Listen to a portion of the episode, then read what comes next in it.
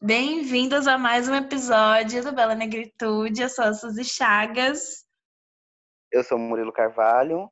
E a gente está fazendo essa chamada hoje pela internet, né, Murilo?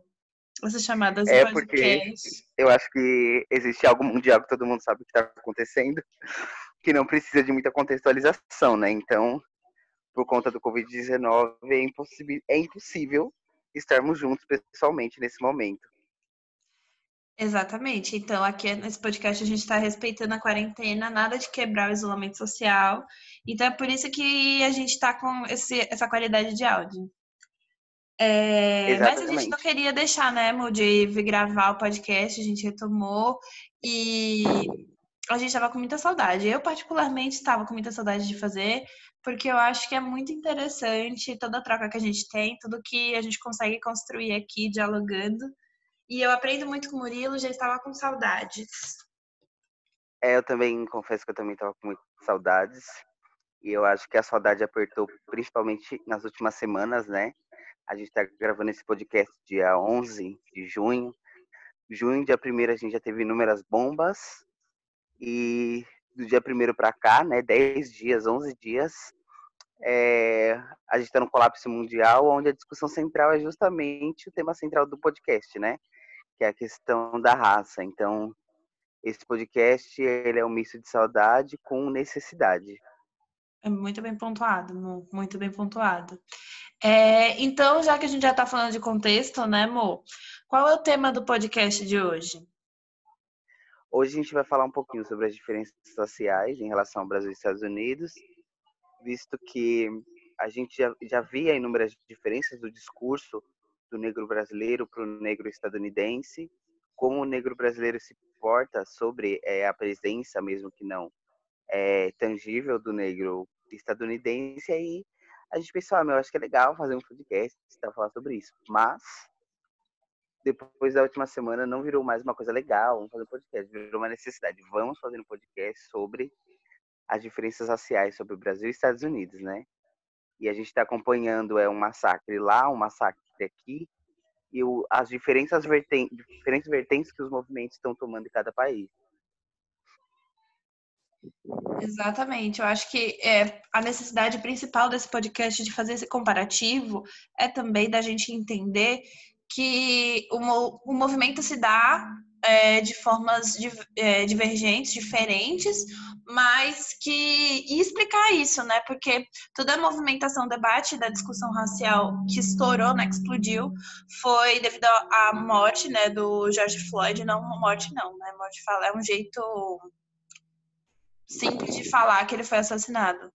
Então, é, ele foi assassinado e isso despertou uma série de manifestações nos Estados Unidos e que reverberou aqui, enfim, nas redes sociais e e aí abriu muita porta para discussão, muita gente na internet é, comparando né, o movimento negro brasileiro com o movimento negro norte-americano e colocando a gente, né, nós brasileiros, é, de uma forma inferior, né, comparando é, de uma forma de como tipo, como posso dizer, né?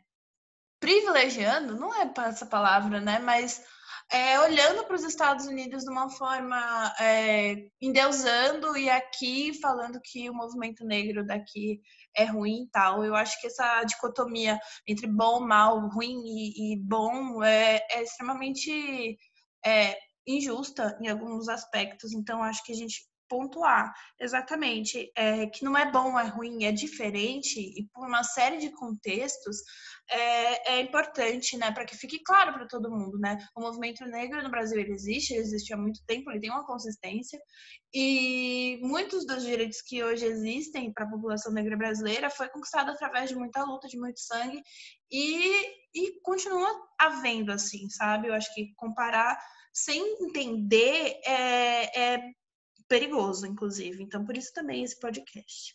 Você quer começar? Falando é, eu vou, eu vou começar assim. É, eu acho que quando a gente é, topou fazer esse podcast, a gente começou a elencar, né? As necessidades e tal. E desde o começo, eu conversando com os amigos aqui em casa, eu falei, gente, eu quero começar por dois pontos que envolvem Brasil e Estados Unidos, que eu acho que é imprescindível para pensar por que somos tão diferentes e quais são essas diferenças, que é, no caso brasileiro, é, o discurso eugênico, que emerge ali na primeira, nas primeiras décadas do século XX, aqui no Brasil, e o apartheid nos Estados Unidos, né? Que tinha aquele logo que eu não lembro hoje, eu não lembro agora se era juntos mas separados, separados mas juntos. Acho que era separados mas juntos, que colocavam pessoas pretas e brancas em espaços diferentes, né? Entrada para branco, entrada para preto, mas a entrada para preto nunca era na frente, a entrada da frente bonita era para branco. Então não era só uma divisão geográfica, uma divisão, uma divisão geográfica desigual. É muito importante frisar isso. É, aqui no Brasil a gente teve a eugenia, que foi a eugenia. Muitos teóricos, né, sociólogos, biólogos, é, médicos que se meteram em estudar o Brasil, é, eles diziam que aqui a gente tinha uma degeneração racial. Eles diziam que é, o contingente negro brasileiro era muito grande, algo que até hoje né, é, é o país com o maior número de negros fora da África. E nos Estados Unidos eles são é, 27% da população, se não me engano agora, se não me fugiu agora. E aqui no Brasil a gente é 54, né? E aí essa preocupação já é bem antiga de de negro aqui no Brasil. E aí qual foi a discussão e o que os é, as pessoas brancas, né, principalmente das ciências, de uma forma plural, pensaram era o quê? Ah, interessante. É...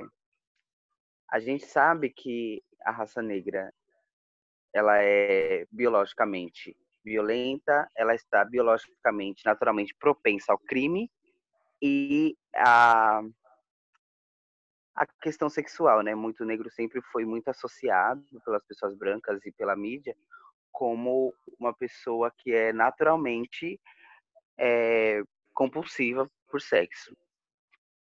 E aí esses, esses teóricos, né, não sei se podemos chamar essas pessoas disso, mas eles diziam que se os governos brasileiros, as instituições brasileiras não tomassem cuidado, o Brasil seria um país degenerado e com tendência ao fracasso, por causa do contingente negro muito grande que tinha aqui. E a teoria eugenista propôs o quê? que através da miscigenação, ou seja, do negro mais retinto ao branco mais claro, o Brasil é, poderia se salvar dessa degeneração que seria quase que natural. E é o que aconteceu. Várias foi sendo muito estimulado, né, nas nossas nossos sentimentos brasileiros, de que o branco era um padrão, de que o branco era mais interessante, de que o branco era isso, que o branco era aquilo. Ao mesmo tempo foi criada uma imagem do negro como algo muito ruim, né? Algo relacionado ao sexo, algo relacionado ao crime, algo relacionado ao medo, né? E o branco totalmente contrário. E com isso, as pessoas começaram a ser impulsionadas a ter relações sexuais com pessoas brancas, as pessoas mais claras, né, as retintas sempre mais mais afastadas dessas outras pessoas, que já entra uma questão de colorismo, né? Que já é um outro assunto, com o intuito de cada vez mais a população do Brasil ficar mais branca, para o Brasil se salvar da degeneração racial. Então, meio que foi, é, nós fomos coagidos socialmente, politicamente, culturalmente, culturalmente, a se relacionar com pessoas brancas de forma abundante, para que até mais ou menos 2100, tem até um teórico que fala isso, que é o Conde de Gobineau, que até 2100, se o Brasil seguisse a ordem, as ordens certas, até 2100 nós seríamos um país totalmente branco, né? E aí tá, o Brasil entra nesse contexto de acabar com os negros através da, da miscigenação, da mestiçagem, e já nos Estados Unidos a gente vê uma coisa completamente diferente. Nos Estados Unidos é através da separação geográfica. E por que que isso é diferente? Porque como aqui no Brasil a gente tinha uma separação, era também geográfica, é também geográfica, é muito comum que aqui no Brasil a gente veja pessoas brancas desde sempre, a gente esteja no mesmo espaço com as pessoas brancas desde sempre. E espaço que eu digo é, na rua, brancos pobres a gente vê, no ônibus a gente vê brancos pobres, a gente tem acesso às, às capitais, a gente trabalha para essas pessoas hoje em dia, né? E já nos Estados Unidos, quando teve o apartheid, é, as pessoas negras não tinham acesso, elas não conheciam pessoas brancas, porque era um apartheid racial e não de classe, né? E aí era muito comum, é, e até hoje é muito comum a gente ver cantoras, assim, que são, tem mais de 40, 50 anos, falar, ah, eu fui trabalhar, eu fui viver com uma pessoa branca todos os dias quando eu fiz 30 anos, depois que eu terminei a faculdade, que não é uma realidade brasileira. Isso aí já dá pra gente perceber é, algumas diferenças, né, entre esses dois tipos de racismo. E como que uma mesma instituição, que é a colonização, consegue criar armadilhas diferentes para uma mesma população. Numa foi procurar o embranquecimento, na outra a separação para não ter que misturar. Mas ao mesmo tempo nos Estados Unidos estava acontecendo a separação, não era só separar, porque aí não tem como acabar, né? Era também a construção da imagem do violento, a construção da imagem do, da sede sexual do homem negro que não consegue se segurar, que é muito, é muito relacionada com o violador negro, estrupador e tal. E também foi criada no Brasil. Então a gente já aí a gente consegue ver uma similaridade, né, nas, nas imagens.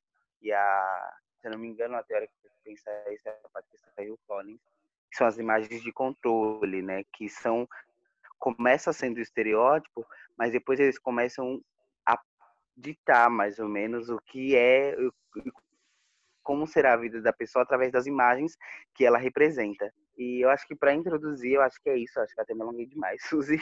Mas agora a palavra está com você. É, eu queria te provocar a reflexão do que que é, todo esse movimento, essas diferenças, é, refletem na nossa sociedade hoje em dia, na sua opinião. Como que é essas diferenças? Ah, elas, por exemplo... Elas são mostradas, né, hoje em dia, de que formas? Melhor perguntando. Ah, tá. Eu acho que é muito interessante, porque aqui no Brasil é o país que fala que não tem racismo né? Mas aqui no Brasil, o país que não tem racismo, a gente não tem uma mídia negra. A gente tem uma gravadora negra, sim, que é, tem um conhecimento, mas ainda é muito pouco, que é do Emicida, né? Que é o Lab Fantasma. A gente não tem é, pessoas negras em, em muita evidência, muitas pessoas negras ao longo da nossa história.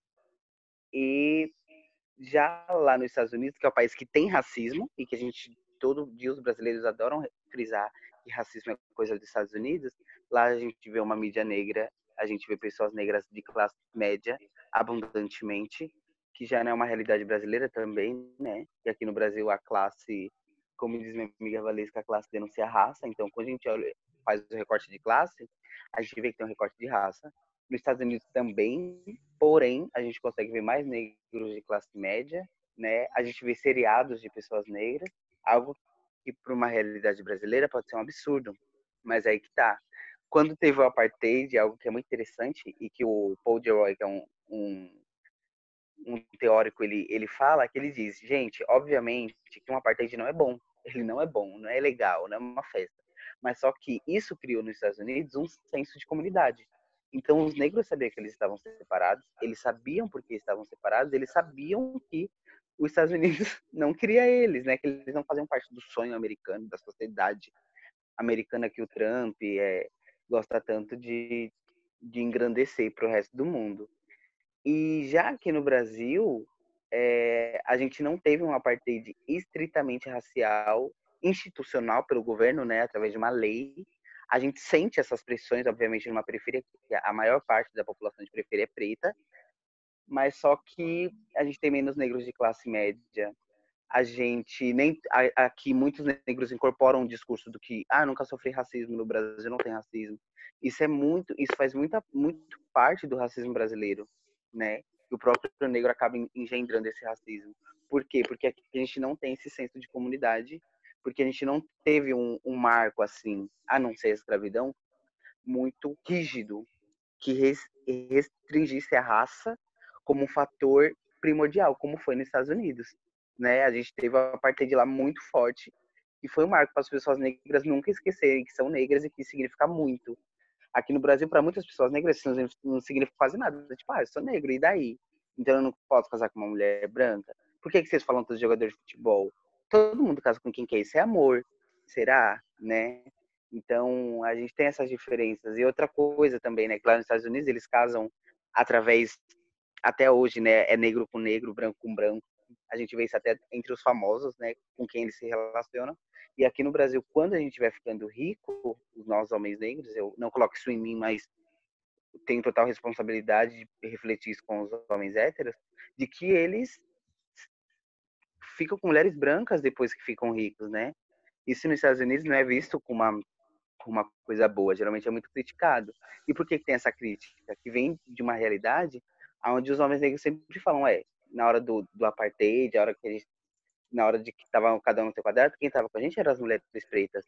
Aí agora ficar rico, é com elas que a gente vai ficar. Aqui no Brasil a gente tem um pensamento que, caramba, eu preciso mudar de vida. E esse mudar de vida, preciso subir de vida, muda a cor também, né? Muda a cor de, do que é considerado bom.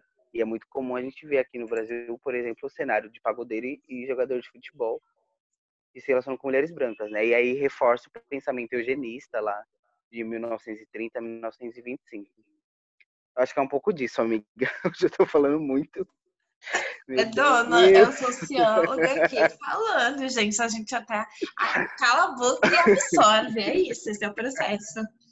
É, e contextualizando, assim, completando também a sua fala, é, o que, que eu percebo que acontece, que aconteceu aqui no Brasil, um movimento é, que explica é, o fato do brasileiro não pegar para si a luta racial, é, o início disso, na minha concepção, na minha visão, é que durante o governo Vargas, por exemplo, a luta antirracista ela se envolveu muito com a luta de classe. É, ao mesmo tempo que o, o governo do governo Getúlio Vargas é, ele deu muitas leis trabalhistas, o movimento do Sindicato dos Trabalhadores ganhou uma força muito grande, que reverberou né, na política brasileira de uma forma muito intensa, ao passo que quem ganhava direito eram os trabalhadores. E quem eram os trabalhadores? Eles eram negros, em sua totalidade, sua grande maioria. Então, acabou que é, no governo Getúlio Vargas, é, os negros que estavam lutando por direitos civis, eles também estavam procurando melhorias de trabalho, eles conseguiram melhorias de trabalho, mas não necessariamente como política racial, mas como política social é, que foi é, dada, né, dada é um termo meio complicado, mas que foi né, é, possibilitada graças ao governo Vargas, graças entre termos, porque é, quem não conhece muito história, Vargas ele era um cara extremamente tóxico, né? Ele flertava, ele flertava, flertava com o fascismo alemão, enfim. É, com um governo ditatorial, tanto que foi ele que instaurou né, a, ditadura no seu governo. Então, assim, é, que o Brasil experimentou né, essa, é, a ditadura durante o governo Vargas. É, então era isso, né? Vargas dava com uma mão e retirava com outra. Mas o que, que, é, o que, que eu quero dizer? A luta é, antirracista ela se misturou com a luta do trabalhador. E aí parou, parece, né, em termos, que depois desse momento estava é, tão tão intrínseco, né, que benefícios que é, coisas que beneficiavam o trabalhador beneficiavam a população negra brasileira. A gente pode fazer esse paralelo também quando a gente pensa é, em benefícios sociais, que muita, muitas pessoas hoje, por exemplo, que são beneficiadas, vamos lá, pelo Bolsa Família, por exemplo, são negras, porque é uma construção que foi feita, né? Se você pegar, assim, aumentar o seu o olhar histórico, né? Quem foram as pessoas que tiveram após a escravidão não tiveram possibilidade justa de entrada no mercado, não tiveram mercado de trabalho, não tiveram possibilidade de estabilidade, não tiveram de estabilidade financeira, não tiveram nada. Assim, depois da Lei Áurea, falaram: bom, parabéns, negros estão todos livres da escravidão. Se virem. E assim, a partir desse momento, é, os negros eles tiveram que sobreviver, lutar para sobreviver, com subempregos, é, se, enfim, tendo que sobreviver num sistema que não era feito para que eles sobrevivessem. Então, que não proporcionava dignidade, e até hoje a gente percebe isso, né? É, eu gostaria também de acrescentar na, na, nessa leitura que o, que o Murilo fez, falando aqui do lado brasileiro, né? Falando um pouco sobre o Brasil, que apesar da, da, da luta né, antirracista não ser tomado pauta é, pela massa, o que é muito contraditório, né? Porque a massa do Brasil é constituída, né, mais a maioria, por pessoas negras. As pessoas negras é, simplesmente falam que não, sim, nunca sofreram racismo. Eu lembro quando eu era mais nova, trazendo né, para mais para próxima ainda né, da realidade, eu era mais nova, meu pai, ele é negro retinto. E eu perguntava, pai, você já sofreu racismo? Sempre que isso vinha, né, uma pauta do gênero vinha à tona. E meu pai, não, nunca sofri racismo. Nunca sofri racismo. Nunca, não, racismo, não, isso daqui só acontece nos Estados Unidos, acontece longe. Nunca aconteceu comigo pessoalmente. E eu, na minha convivência, tipo assim, de filha para com meu pai, já vi inúmeras situações em que ele sofreu racismo. E relembrando, puxando na história, eu vejo isso. Eu vejo como eu sofro racismo. Eu vejo como o mundo, o mundo, a sociedade brasileira, ela é racista. Só que meu pai não via isso. E esse pensamento do meu pai é refletido em muitas outras pessoas. Muita gente acha que no Brasil, veja só, a gente já superou a, a questão racial. Todos somos iguais. É esse o discurso que muita gente vinha colocando nas redes sociais durante esse momento. Não estamos fazendo uma luta porque é, querer levantar uma pauta para melhorar a vida dos negros, a gente tem que melhorar a vida de todos, porque todos somos humanos. E, gente, é o mesmo discurso errado da pessoa que traz que cotas, é, cotas raciais não são é, interessantes, que é, para acabar com cotas raciais. É o pensamento de que é, o pensamento que negros tiveram as mesmas oportunidades que brancos. Isso não é verdade em muitos gêneros, em muitas, de muitas, muitas, muitas e muitas formas diferentes. A provocação principal desse podcast é para que você reflita que, embora é, a, a massa não assuma que exista um racismo no Brasil, existe um racismo estrutural que ele está tão intrínseco nas nossas relações pessoais e interpessoais que a gente é, simplesmente sofre sem saber que está sofrendo. Quando a gente fala sobre colorismo, por exemplo, é, pessoas negras é, lá nos Estados Unidos, uma coisa que, que o Murilo, que a gente estava conversando em bastidor, né? Que o Murilo falou que lá nos Estados Unidos, se você tem um tataravô é, negro e você tem uma gota de sangue negro no seu sangue, lá você é considerado negro, mesmo se você for branco. Se na sua árvore genealógica tiver alguém negro, você é considerado negro. E aqui no Brasil é, é diferente, né? A, a visão é quanto mais branco você aparenta, aí é de aparência. Quanto mais claro você é, menos, entre muitas aspas, racismo você sofre, né? Um paralelo diferente. Por quê? A sua ancestralidade, é, a gente foi extremamente miscigenado, né? Ao longo da, da história brasileira. A gente é muito miscigenado. E aí é, acaba que é, aqui nós temos uma grande população de pardos. E as pessoas pardas, elas acham, entre termos, né, entendem que elas não fazem parte do, elas, do, elas não fazem parte do sistema, elas são outsiders, elas não sofrem preconceito racial. E aí, é o pulo do gato, porque a maior parte sendo parda e a maior parte achando que não sofre racismo, como que a gente vai combater o racismo, embora essas pessoas sofram racismo? Então, é, se você perceber, a população, é, pegar os dados do último IBGE, pessoas pardas, elas compõem a maior parte da população brasileira, sim. É, mas elas estão no, elas são as pessoas que com renda maior Onde estão essas pessoas pardas?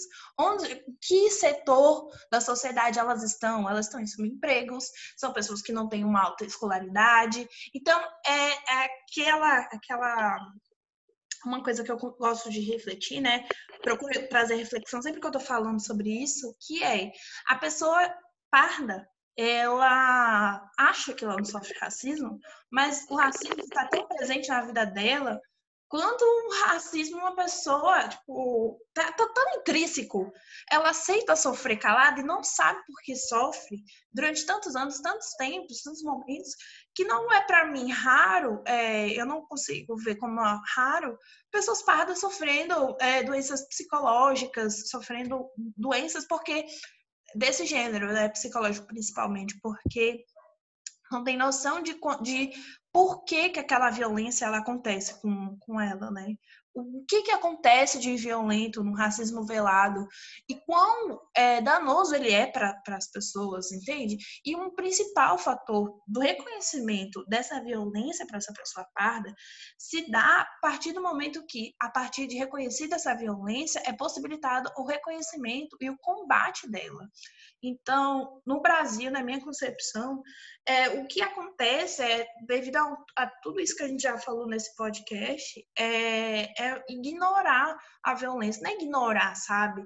É, se eu pergunto para o meu pai, por exemplo, novamente trazendo meu pai aqui, é, a pauta racial, a pauta de luta de, de raça, é, é uma pauta Pra, pelo menos para ele, para acho que reflete também muito em outras pessoas, é uma pauta secundária.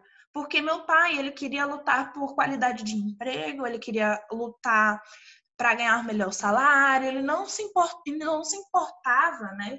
O que ele se importava era em sobreviver, entendeu? E sobreviver, a melhor forma dele sobreviver era conseguir um bom trabalho, mesmo sendo subemprego, entende? Então, a luta de classe e a luta de raça, elas são tão intrínsecas que às vezes é uma pauta parece que se sobrepõe a outra, só que se a gente for parar para pensar bem, é, não é sobreposição, sabe? É uma quase que anulando a outra. É quando é quase como se a gente trouxe, vê nas redes sociais nesse momento agora, é, pauta antifascista querendo cobrir pauta racial, sabe? É, é tipo, gente, as duas lutas elas são convergentes sabe? É, não tem que uma tampar a outra ou uma silenciar a outra. Funcionaria melhor se as duas andassem juntas. É, funcionam, né, no caso, se andassem juntas, mas se as pessoas percebessem que há um, uma ligação é, de raiz, de nascença entre as duas pautas, assim. Porque não é possível que haja uma população, uma população não, uma luta, né, para combater para combater violências que não passem, não perpassem essas duas pautas. É, eu queria, antes de passar a palavra para o Murilo de novo, para gente, para eu fazer uma provocação outra aqui que eu pensei, que a gente também estava conversando em bastidor, eu queria só colocar é, uma coisa, uma linha histórica rápida que eu fiz é sobre o, uma secretaria que tinha aqui, que foi criada em 2003, que se chama é, deixa eu ver. Eu anotei aqui muito bonitamente. Gente, porque eu faço muito estudo para fazer esse podcast, sabe? Aí eu achei, eu no, durante meus estudos eu achei isso e eu fiquei, gente, como assim? Ó, em 2003 foi criada a Secretaria Especial de Políticas de Promoção da Igualdade Racial na Presidência da República. Essa secretaria tratava de assuntos raciais e de igualdade de raça e para combate né, as desigualdades que, que existem presentes no nosso país. Aí, dentro dessa secretaria, foi criada a política de cotas e entre outras coisas que beneficiam né, é, as iniciativas, tanto estaduais quanto municipais, para a promoção de uma igualdade. Aí, em 2015, é, esse, essa, essa secretaria ela foi extinta e ela foi incorporada pelo Ministério das Mulheres, Igualdade Racial e dos Direitos Humanos. Aí você fala, Suzy, mas esse, esse ministério ele não existe. Não, não existe. Hoje o que existe é Ministério da Mulher, da Família e dos Direitos Humanos. E é, é presidida pela ministra Damares. Parabéns pelo Brasil, que silenciou a luta de raça. Parabéns. Eu, eu falei, gente, é uma linha histórica que a gente tem que perceber. Porque hoje o ministério que lutava contra, é, contra a desigualdade de raça, ele foi incorporando-se a, a, outras pautas e sobrepondo. E aí me fala, depois de 2003, quais foram as outras políticas de igualdade e inclusão é, da população negra que foram efetuadas de verdade, com uma firmeza pelo governo federal, pelos governos municipais e estaduais. Então, a gente percebe que é constante essa, esse passo que é dado de pagar, de silenciar, de calar a luta racial no nosso país. E cada vez mais é necessário que a gente acorde e aponte que isso está acontecendo para que a gente consiga é, reverter a situação, né? E, então é isso, gente. Basicamente, eu quero fazer uma provocação ao Murilo, que eu fiz para ele por WhatsApp, e ele me respondeu com uma figurinha. É... Murilo, eu falei do jeito que eu mandei no WhatsApp que eu achei tá. que a tá. gente, eu me expresso muito melhor em texto do que me expressar em, em fala, assim. Aí, às vezes, eu acho que eu tô falando grandes besteiras no podcast, mas aí depois eu reflito um pouco. A ideia foi passada, mas de uma maneira pro, pro, é, prolixa. Então, é, Murilo, lá vai provocação. Oi. Eu queria falar da organização estratégica que é adotada por movimentos negros e trazer em pauta a discussão. Qual é o melhor? Dialogar a part... dialogar ou partir para a porrada? A melhor saída é quebrar tudo ou conversar com o racista de uma maneira dialética? Me fala, amiga. Tá, é...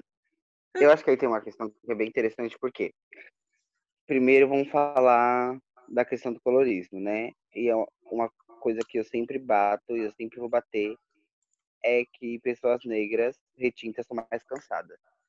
E ao mesmo tempo eu vejo que são as pessoas negras que é, são sempre tidas como raivosas, né? Mas ao mesmo tempo tem uma outra questão. É, eu não acredito que seja nossa obrigação fazer esse trabalho. Porque quando eu, Murilo, quero pesquisar sobre homossexualidade em África, em países africanos, em países que foram colonizados por Portugal, eu abro meu celular e pesquisa. Isso significa interesse. É, agora, se a Suzy, por exemplo, estuda moda, e eu quero provar para a Suzy que eu gosto de moda, eu vou e peço para a Suzy me indicar um livro de moda. Mas se eu gosto de moda, eu vou pesquisar. Eu não fico precisando da aprovação de ninguém e nem provando para as pessoas que eu estou indo atrás, né? E eu acho que é isso que está acontecendo hoje. É quando uma pessoa branca vem falar, ah, eu não tenho lugar de fala para falar sobre tal coisa. Ela tá ao mesmo tempo que ela tá ao mesmo tempo que ela tá questionando você, né, te perguntando, ela já está mostrando para você, e isso não é inconsciente, é consciente. Ela já está fazendo isso para provar para você que ela está se interessando, para depois você não reclamar. Então, eu não acho que a gente tem que dialogar. Eu acho que eu acho que já não tem mais diálogo. A gente já mostrou números, a gente já mostrou dados, a gente apresentou vídeos do presidente da República falando sobre raça, a gente já apresentou a história do Brasil de inúmeras formas, a gente já gravou funk falando sobre, a gente já gravou rap, a gente já fez desfile de carnaval falando sobre racismo. Então, é, falar que pelo menos você nunca teve contato com a pauta racial é, eu acredito que se você for uma criança de 6 anos e branca, que se você for de 6 anos e preta, nem assim eu acredito. Então, eu acho que, na verdade, não é nem, nem dialogar, nem, nem partir para porrada. Eu acho que o negócio é a gente tem que se responsabilizar pelos nossos atos. A gente quer saber, a gente tem que ir atrás. Aí agora, além da gente sofrer o racismo, a gente tem que ser professor de racismo de plantão 24 horas. Já teve dias eu vi amigos, amigas minhas pretas, mulheres pretas, e eu também, bicha preta, de pessoas me chamando no WhatsApp perguntando o que eu tenho que ler. Ah, Murilo, o que eu tenho que ler? Ah, Murilo, onde que eu vou atrás? Vai no... Gente, todo mundo tem Google. Eu duvido quando a pessoa pesquisa alguma coisa, alguma coisa que ela quer comprar e ela tem dinheiro, né? Eu, duvido que ela vai perguntar para alguém que tem. Ei, como que eu faço para comprar? Ela entra no Google, na Americanas, na, na loja que foi, ela procura. Por que, que um assunto desse a pessoa tem que vir atrás de mim para poder saber se ela pode ir atrás também. Então, eu acho que vai de um ponto do desinteresse e depois vai para um ponto de selo. Ela quer ganhar um selo de que ela é, não é racista por ela estar tá indo atrás. Ela precisa te, te provar que ela está indo atrás. E como ela te prova, te chamando no WhatsApp e pedindo referência bibliográfica, né? Eu acho que, enfim, essa é a minha, minha resposta para isso. E puxar um pouco do que a Suzy falou, que ela falou bastante coisa interessante, eu queria pegar outras duas imagens entre Brasil e Estados Unidos que são completamente diferentes, né? E que eu acho extremamente incrível. A primeira situação de emprego que, era, que a Suzy foi citar lá na Era Vargas. Nas primeiras décadas, 1910, 20, 1900, 1910, 1920, nessas três décadas, tinha um grande contingente negro desempregado. Por quê? A estratégia do governo brasileiro foi não dar emprego para pessoas negras. a estratégia do governo estadunidense foi: vamos sugar toda a carga, todo tudo que a gente puder das pessoas negras através do trabalho. Então a gente vê, ah, qual é menos racista? Nenhum dos dois é menos racista. Só são racismos diferentes, né? Os Estados Unidos, o que que eles fizeram? Eles criaram uma imagem ruim do homem negro.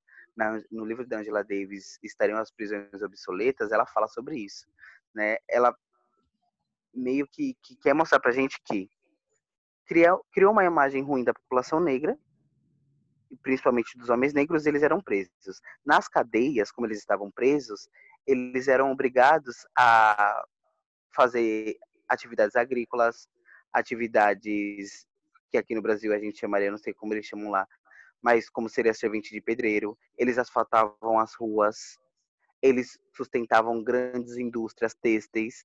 Então, é, os Estados Unidos adotou uma estratégia que foi totalmente diferente do que a gente adotou aqui. Eles criou a imagem, a imagem de controle, né, do, do negro como violento e colocou ele na cadeia para fazer ele trabalhar de graça, ou seja, escravidão de novo. E aqui no Brasil, a gente ficou um grande contingente negro desempregado pelas migalhas, morando é, nas favelas, que no tempo era majoritariamente barraco, né? Então, e deixou a população negra é, nas mínguas, sofrendo por doenças, sem serviço público de saúde, sem serviço público de educação. Então, qual é mais racista? Não tem mais racista, são modos diferentes de se pensar é, uma opressão racial. E também a questão dos estereótipos que permeiam é outros corpos negros além do homem negro, né? Que a gente tem a, a, a figura da mami, que tem tanto no Brasil quanto nos Estados Unidos.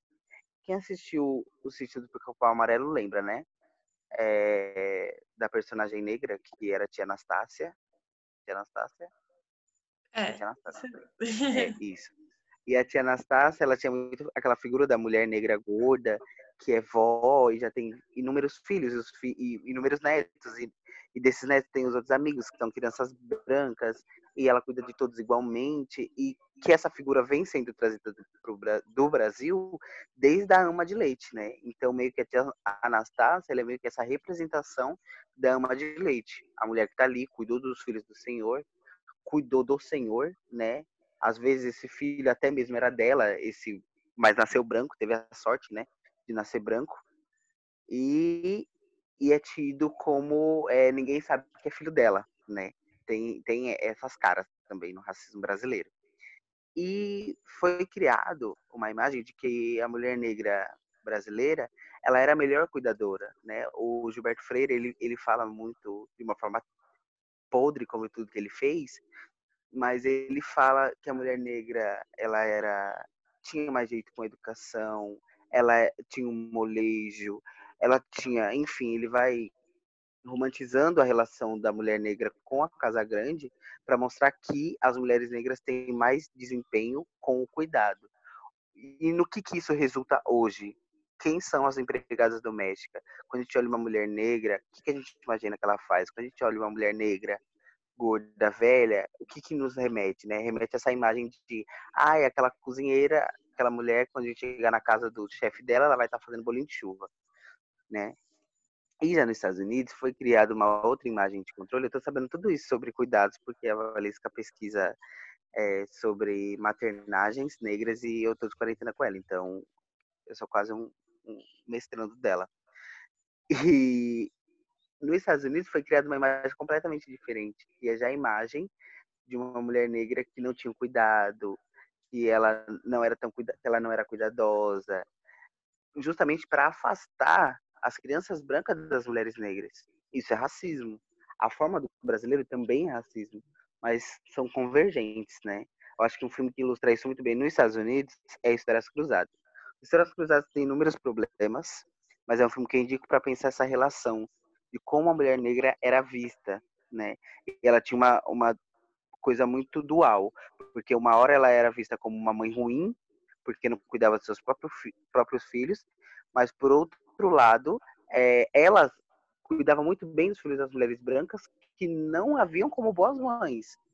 Então é algo muito complexo, né? E aqui no Brasil a gente já tem uma imagem parecida em relação a não cuido dos meus filhos e cuido dos dela, né, da mulher branca. E a gente teve o caso é, essa semana, né, daquela mulher que a frase dela que ela era uma mãe perdeu o filho que deixou com a com a chefe, que foi incrível. Foi incrível que ela falou, eu cuidei, ela me confiou os filhos dela a vida inteira. Eu confiei o, o meu eu confiei o meu filho a ela horas e ele morreu. Eu acho que isso resume totalmente as relações das mulheres negras com o cuidado no Brasil, sinceramente. E eu queria só finalizar para fechar né, esse, essa, essa fala de diferenças, fala da Lélia Gonzalez.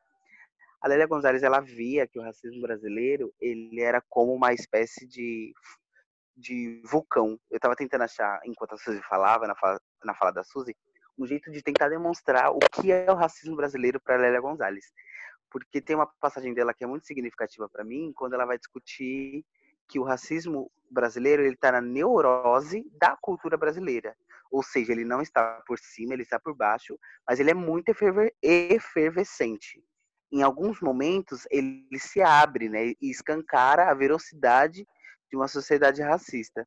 E aí eu acho que isso se assemelha muito quando eu estava pensando numa analogia, é uma imagem real, realmente de um furacão, né? Que a gente vê um furacão não, um, um vulcão. A gente vê um vulcão por fora, é só um montado de rocha, tá tudo tranquilo. Mas quando a gente entra, a gente vê que ali nada está parado, né? Está ali o fogo. Em alguns momentos históricos, inclusive, ele emerge e aparece para todo mundo que sempre foi.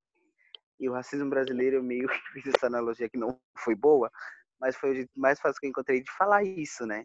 De que eu acho que existem momentos no Brasil que a gente abre assim e fala, aí, viu? Sempre existiu isso, mas agora tá todo mundo vendo. Quando a gente cutuca a ferida da, da cultura brasileira. Como, por exemplo, o Babu, no, no BBB, dizendo, BBB 20, né? Que ele, quando ele começou a falar das vivências dele, e tudo que ele vivia, aí começou a surgir vitimismo, a imagem de Babu, a imagem de controle como homem monstro, e a própria é, Gisele, que trabalhava né, com, com meninos negros, é, falava que o Babu era vitimista, ou seja, eh, todo mundo entrou ali com, com um discurso muito lindo né, sobre a questão racial, principalmente ela, que trabalha com meninos negros. E aí, quando aquele vulcão começou a entrar em erupção, aí ela abriu e mostrou o que realmente era uma pessoa racista, né? Então, eu acho que essas são as diferenças, né? Porque nos Estados Unidos não precisa você cutucar muito para abrir e mostrar uma sociedade racista. Isso está escancarado de uma forma muito triste na sociedade estadunidense. É isso, Suzy. Agora é sua vez. Acho que eu falei demais. Eu queria saber se eu respondi a sua pergunta aqui. Já respondi só com uma figurinha. Não, amiga, eu tô brincando. É, você respondeu com duas figurinhas. tô brincando, mas Foi verdade. verdade. Acho que foi a figurinha da Gretchen. Foi. é, mas eu acho que você respondeu sim, amiga. Tanto, no, tanto nas figurinhas Obrigado. quanto na, agora na resposta. E para finalizar, a gente já está chegando no fim assim, do podcast, só vou trazer mais uma última reflexão é, para fechar, né, com chave de ouro, porque nesse chave de ouro, né, a Luca vai fechar com a chave, não é de ouro, uma chave, é, que é o fato assim, a gente está falando de nosso podcast, né? Ele não fala só sobre questões sociais, a gente fala sobre estética aqui. Então, o que, que é que tem a ver tudo, toda essa discussão que ela se relaciona ao que na estética? É um ponto de convergência, né, de tudo que a gente falou aqui com o que com o que é o tema, né, principal do nosso podcast.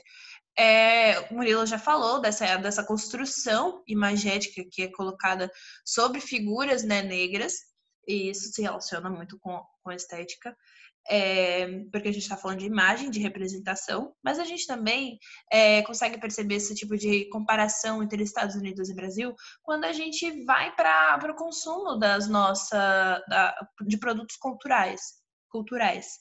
É, eu vi hoje uma publicação no, no Instagram que é muito representativo disso. É, valorizem a nossa raça da mesma forma que você valoriza nossos produtos culturais. Então, assim, todo mundo consome é, conteúdo, músicas, arte de pessoas pretas. Mas como você valoriza essa, essa arte, sabe? A gente olha para pessoas negras É, vamos falar aqui de uma pauta que a gente já trouxe aqui no podcast sobre a indústria fonográfica. Ah, quem não admira Beyoncé? Quem não admira Rihanna? Quem não admira é, Jay-Z? Quem, não, quem não admira Lizzo? É, Ludmilla? É, Isa aqui no Brasil? É, muita gente admira, né? Muita gente ouve, muita gente canta, mas e a cultura negra? É, as questões raciais, as pautas raciais, né? Todo, eu, eu, uma analogia também é, que se relacionar com isso é um show do Jonga que ele tava cantando Fogo nos Racistas, nesse, nesse refrão, né? E aí tinha um monte de branco pulando na frente, assim, pulando, assim, gritando, Fogo nos Racistas, nos racistas. Então valorizem, é, valorizem a cultura, valorizem os negros da mesma forma que você é, valoriza a cultura produzida por eles. E outra coisa também, que aí se toca dessa essa questão da importação e de comparação né, de racismos é, existente né, na fala de, presente na fala de muitos e que trouxe a gente para gravar esse podcast, é, é, que a gente tem um complexo, né, nós brasileiros, acho que a gente não pode finalizar esse podcast sem falar do complexo de vira-lata que é achar que tudo que é de fora é muito mais interessante do que que a gente tem aqui, aqui dentro. E isso está presente, assim, a gente poderia fazer um podcast inteiro falando sobre esse complexo de vira-lata. Mas eu só vou pincelar, só vou falar aqui que isso também está presente na comparação de relações é, entre comparação, sabe? E ver o Brasil como uma, é, uma política política não, né? Ver como tudo que a gente faz aqui é inferior ao que é de fora é algo também é, de apagamentos, né? Histórico, enfim, de apagamento de luta. É isso. A gente conversando também sobre bastidores. Os bastidores hoje em dia, a gente são WhatsApp, é WhatsApp. É, eu, eu queria só falar duas coisas para as pessoas fechar, que é ela citou alguns nomes bem grandes da indústria fonográfica, né? A Rihanna está aí perto de se tornar a primeira mulher negra bilionária da história. E tem uma questão que é essas pessoas que se tornam muito visíveis, elas começam a se tornar tóteis, né? Também de pessoas brancas. Tipo assim, não, eu não sou racista, eu escuto Beyoncé. Você fica tipo assim, mano, todo mundo escuta Beyoncé, filha da puta. Isso não é argumento pra você vir falar que você não é racista, tá ligado? Então essas pessoas que acabam tornando uma chegando a um nível muito grande, elas também começam a servir de escudo, né, para essas pessoas racistas. Enfim, é, e outra, outra coisa que eu queria finalizar é justamente sobre a questão do que a gente tinha colocado da estética, né? Que a estética é muito importante. Eu acho que a estética já começa a se tornar importante dentro desse assunto a partir do momento que pessoas, a tudo isso que a gente está conversando, é, que eu imagino já tem uns 40 minutos, quase uma hora, estamos falando porque pessoas que têm uma cor diferente de outras foram lidas historicamente de outra forma. Isso gerou inúmeras violências. E isso é o quê? Estética, né? Tudo partiu de uma estética. É, quando a gente lê antropologia clássica, é estética. Quando a gente lê os clássicos da sociologia, eles estão falando deles, né? É estética também o estético também sai de um campo de beleza, enfim, ela acaba transcendendo para outros espaços.